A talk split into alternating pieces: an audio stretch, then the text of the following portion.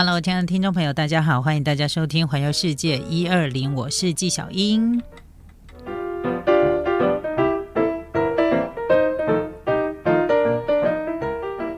好的，今天这个机器大概跟我有一点，你知道不太对盘，就是我按照平常的情况这样的爱护它，但是它还是会常常给我出彩哦，哈，要乖哦，好不好？至少呢，要让姐把这个节目给这个做完之后呢。你要发脾气，你再发脾气，好不好？拜托哦，哈，我们好好商量，可以哈。好，今天呢，我要跟大家来聊的，就是讲到了出国旅行啊，啊，不要说出国旅行，你包含国内旅行，讲到旅行呢，你会先，你最在意的是旅行当中的什么？你最在意的是什么？结果我发现有蛮多人在呃旅行的时候，其实还蛮在意饭店的。那饭店就是就是，其实就是在你的旅程当中啊，经过了一整天的旅行之后，晚上的一个落脚处。所以人家说呢，旅行总是要有一个落脚处，就是你要有一个住的地方。那台湾人呢？台湾其实，在那个服务业的这个部分啊，呃，我觉得其实我们非常的能够跟得上时代。所以，呃，在台湾你要去找任何。符合你需求的住宿，其实都很容易可以找得到。那我们来讲，我们附近的国家，比如说，呃，这个东南亚啦，然后你可能到这个欧洲啦，然后甚至于日本啊、韩国啊，台湾人最喜欢去的日本、韩国、哈东南亚这些国家，其实我想大家应该也都会对他们的饭店的服务感觉还不错，对不对？那如果你去过了美国，去过欧，去过欧洲。呃，甚至就是更远的国家，其实我会发现，普遍讲起来，亚洲地区，哈，亚洲地区的饭店服务，我觉得真的是还不错。我讲的是那种一般人都可以住得起的这种比较平价的连锁饭店，哈。不是那种特别高级的那种，说还付管家给你的那一种哈，那个当然一定是服务好。可是我讲那个并不是每一个人，就是每一个人都可以消费得起的。那我们如果说人人都可以消费得起的饭店，我想应该都是一些连锁饭店比较多。那今天我们要特别跟大家来介绍的就是日本的连锁饭店。诶，讲到日本的连锁饭店啊。呃，认识我的朋友大概都知道，我是那个 Super Hotel 控，就是我大概每一次去日本啊，我的饭店的选择除了民宿之外，那我可能会选择连锁饭店，大部大部分都是 Super。那嗯，在日本其实有非常非常多的连锁饭店，不只是只有 Super，它还有像东恒印啊，然后有那个呃有那个阿帕啦哈，然后金王啊，呃很多各式各样的连锁饭店很多。那我讲的这个其实都是不是很贵，都是很平价的那种商务的连锁饭店。那你对于这个商务旅馆？的选择其实它是一个 CP 值比较高，然后呢，人人都可以消费得起的这样的一个价格，所以我想也蛮多的朋友，如果你在自己安排旅程自由行的时候，我想这个日本自由行当中商务饭店的选择应该都会占至少百分之六十以上的选择。好，那大部分呢，日本的商务旅馆其实是有一些特色的，你一定会发现说它特别容易找得到，因为它的交通手，它这个日本的商务连锁饭店通常都会在。交通动线比较好的地方上，比如说在公公车站的旁边，然后或者是在那个地铁站的旁边，这个是他们选择设置饭店的一个很主要，就交通的方便性是他们很主要考虑的一个因素。那再加上呢，他们的连锁饭店通常也都不会太大。我所谓的太大，就是比如说你可能住那种超级大什么呃这个嘉禾屋啊，然后呃这个。大型的连锁观光饭店呐，然后甚至于是大型的饭店，它不会像这些大型的饭店动辄几百间以上的那个房间数，哈，这么样的庞大，它可能就是几十间，好，然后或者是一百出头间这种属于比较小型的那个规模这样的一个饭店。所以呢，日本自由行当中，很多人选择商务旅馆，最主要是因为 CP 值很高，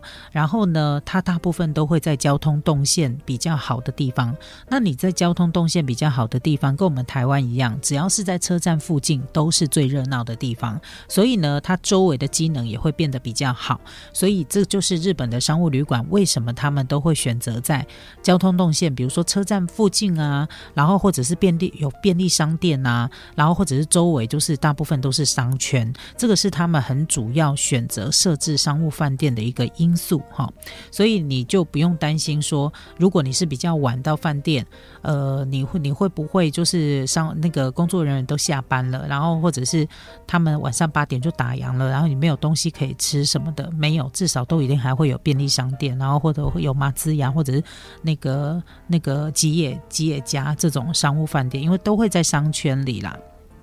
好，所以高度的方便性是它设置商务旅馆一个很主要的因素。再来就是呢，麻雀虽小。五脏俱全，就是它饭店虽然不大，但是该有的都会有哦。比如说，呃，这个呃自助的洗衣啊，然后影印啊，上网服务啊，甚至于有简单的早餐呐，然后甚至于也会有些商务旅馆会针对一些家庭客或者是观光客提升一些休憩的设备，比如说有一些有露天浴场哈，然后有温泉，然后甚至有休憩的那个小咖啡厅哈，这种地方。其实最主要都是希望可以带给旅客更舒适、更优渥这样的一个体验，所以这也是呃平价的商务旅馆呢，他们所考量的一个方向。那另外就是呢，它的价格绝对比观光型的旅馆便宜，CP 值比较高。这就是为什么我们在参加日本旅行团的时候，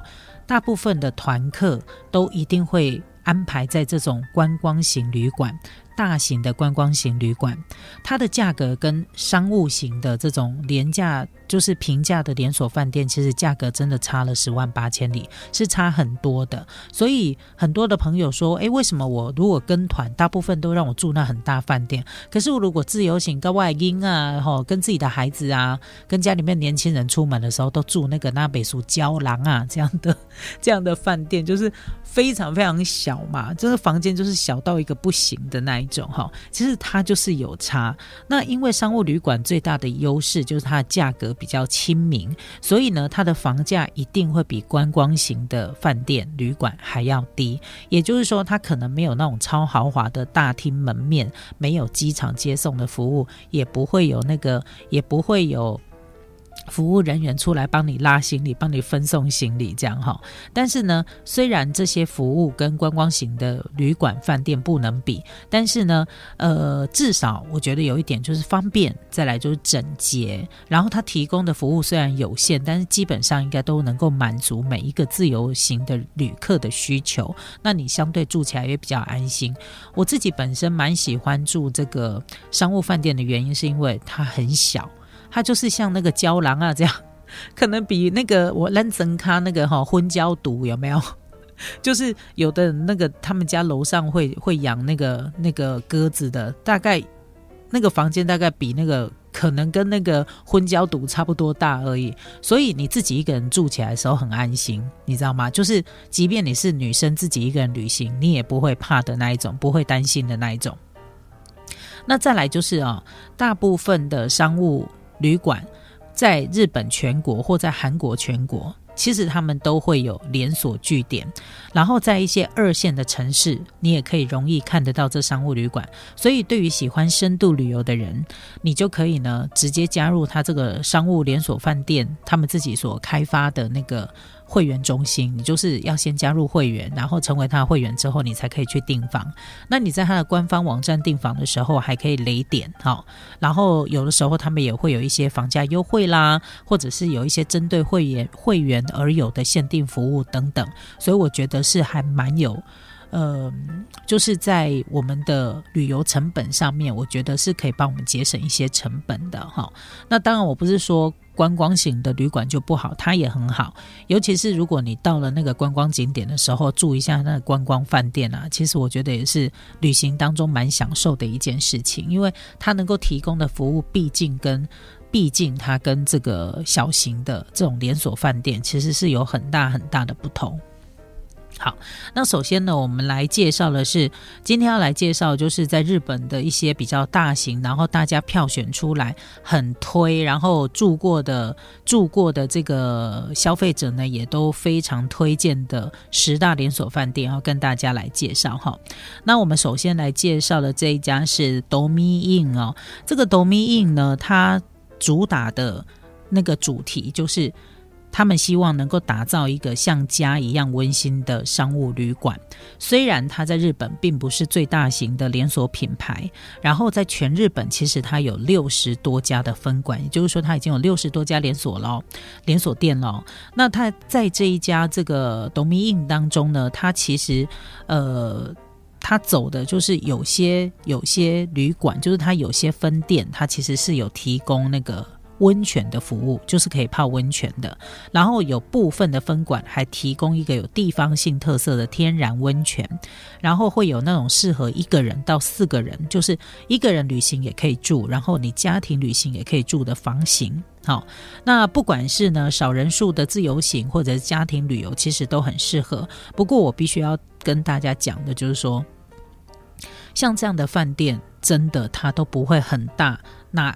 哪怕是你住的是那个四个人的房型，你有可能住到是那种上下铺，你知道吗？然后或者是呢？单人就是单人床，然后里面放四张单人床，在一个很小的房间里面，它可以放四张单人床哦，哈，可以住这样的一个房型，哈，所以你千万不要想象说，哇，那四人房型应该像我们台湾一样，有没有？我们到华东去啊，住那四人房，房间都非常大，有没有？绝对是百分之两百的不一样，哈。那再来呢，这个 d o m i n 呢，它其实还提供了呃付费，就是你稍微付一点费用，它就会提供早餐给你，然后呢，它的早餐的菜单都会使用。用一些当地的食材，比如说你住北海道，它会有北海道的海鲜冻；你到了仙台，你可能可以吃得到牛舌咖喱饭；信州可以吃到荞麦面；那名古屋可以吃到小仓吐司等等等等。其实它就是针对它的分馆各地不同的特色所提供的简单的早餐。那这个部分呢，它是要付费的。那早餐的菜单还有它的这个温泉设施，就是它所提供的服务，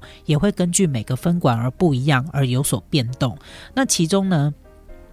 呃，最让很多住过的这些消费者所津津乐道的一件事情，就是董米印他会提供那个宵夜，好，免费的宵夜。那他的宵夜是拉面，有很多人说他的拉面很好吃。好，所以呢，这个也是他提供的一个比较跟别人不一样的服务，所以呢，也引起很多的消费者喜欢。好，那接下来呢，我们要来介绍的这一家是我自己个人真的很喜欢的，我就是 Super 控，它就是 Super Hotel。那 Super Hotel 呢，它其实最大的亮点就是每一家的 Super 它都会提供免费的早餐。其实老实说，我当初也是因为免费的早餐而被他骗了，好不好？哦，当然早餐。是其一，其中之一的原因。另外还有一个就是我很喜欢 Super 的原因，是因为我觉得它房屋做的很好，就是它的饭店，它的那个房间啊，打扫的都很干净，而且没有异味。我很怕那种住进去会闻到一些掺杂异味，比如说烟味啊，然后呃这个霉味，好，或者是反正就是那种奇怪的味道。然后或者是觉得灰尘很多这种，那个我都蛮担，我都很害怕。但是 Super Hotel 的房屋呢，真的是我觉得算做的蛮不错的那个连锁饭店。我住过它很多地方的分馆，基本上我觉得它的房屋都有一定的水平。而且 Super 有一个好处，就是它每几年它会更新它里面的设施，就是比如说壁纸会换掉啊，然后。那个床单会换掉啊，然后呃浴室里面会更新啊这一种，所以我还蛮喜欢住它。就这么多年以来，这样八九年来，我发现它就是大概三年吧，它就会开始做陆陆续续的更新。所以我每一次去住的时候，我都觉得它好新哦。好，就而且没有那种我就是我很很在意的那个味道。那虽然它有免费的早餐，可是它并不是像一般我们在台湾或其他的这种观光型旅馆看到这么样的丰盛。它所提供的都是一些简单的早餐。比如说他呃，他最津津乐被大家津津乐道，就是早上会有现烤的面包，然后他会简呃提供一些简单的面包可送，然后果酱牛奶，然后这个味增汤米饭这种，然后饮料，好，就是它不是。非常的多元，然后该有就有，就有点像是日本妈妈帮你做的早餐这样，每天可能就有一两样主菜这样，那其他的大概就是一些 z k mono，就是嗯一些酱酱菜，然后可以让你配饭啊。然后有一些比较简易式的那个早餐不是很多，那因为它是免费提供，所以它并不会长时间的提供早餐。如果我没记错的话，因为太久没去了，如果没记错，它的早餐时间大概提供是早上的六点半，有时候到七，有时候是七点，就是大概六点半到九点的时候就。早餐它就会停止供应了，因为它是一个免费的早餐，工作人员大概他的工作时间就是在那里，好，所以呃，他提供的早餐虽然很简单，但是他会使用很多，他也标榜他使用的是国产食材，呃，比如说一些有机的小农所栽种的蔬果，然后呃，这个牛奶好，然后甚至于有机的酱料这些，它虽然不是很看起来就是。一排这样很丰盛，但是它提供的这个部分就是有机健康，然后简单调味，那我都觉得这个都都很符合我的需求哈。但是因为它提供的时间，早餐时提供时间并不是很长。那再来就是有些 super hotel，它可能在呃温泉区，那有的饭店它会提供温泉，不过我必须要跟大家讲的就是。这个 Super Hotel 呢，它如果是提供比较多服务的，比如说有温泉啊，然后或者是呃其他的一些呃